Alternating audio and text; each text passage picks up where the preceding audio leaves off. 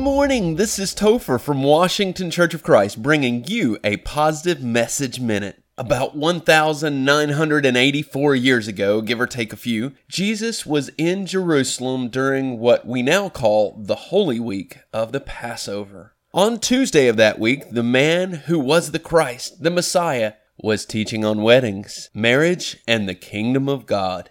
These teachings stunned and astonished some of the religious elites called the Sadducees. Upon seeing that their political and theological opponents were stumped, the Pharisees got together and put one expert of the law to test Jesus with a question. He asked, Teacher, which is the greatest commandment in the law? And Jesus gave my favorite reply to all the many questions he was asked here in Matthew 22.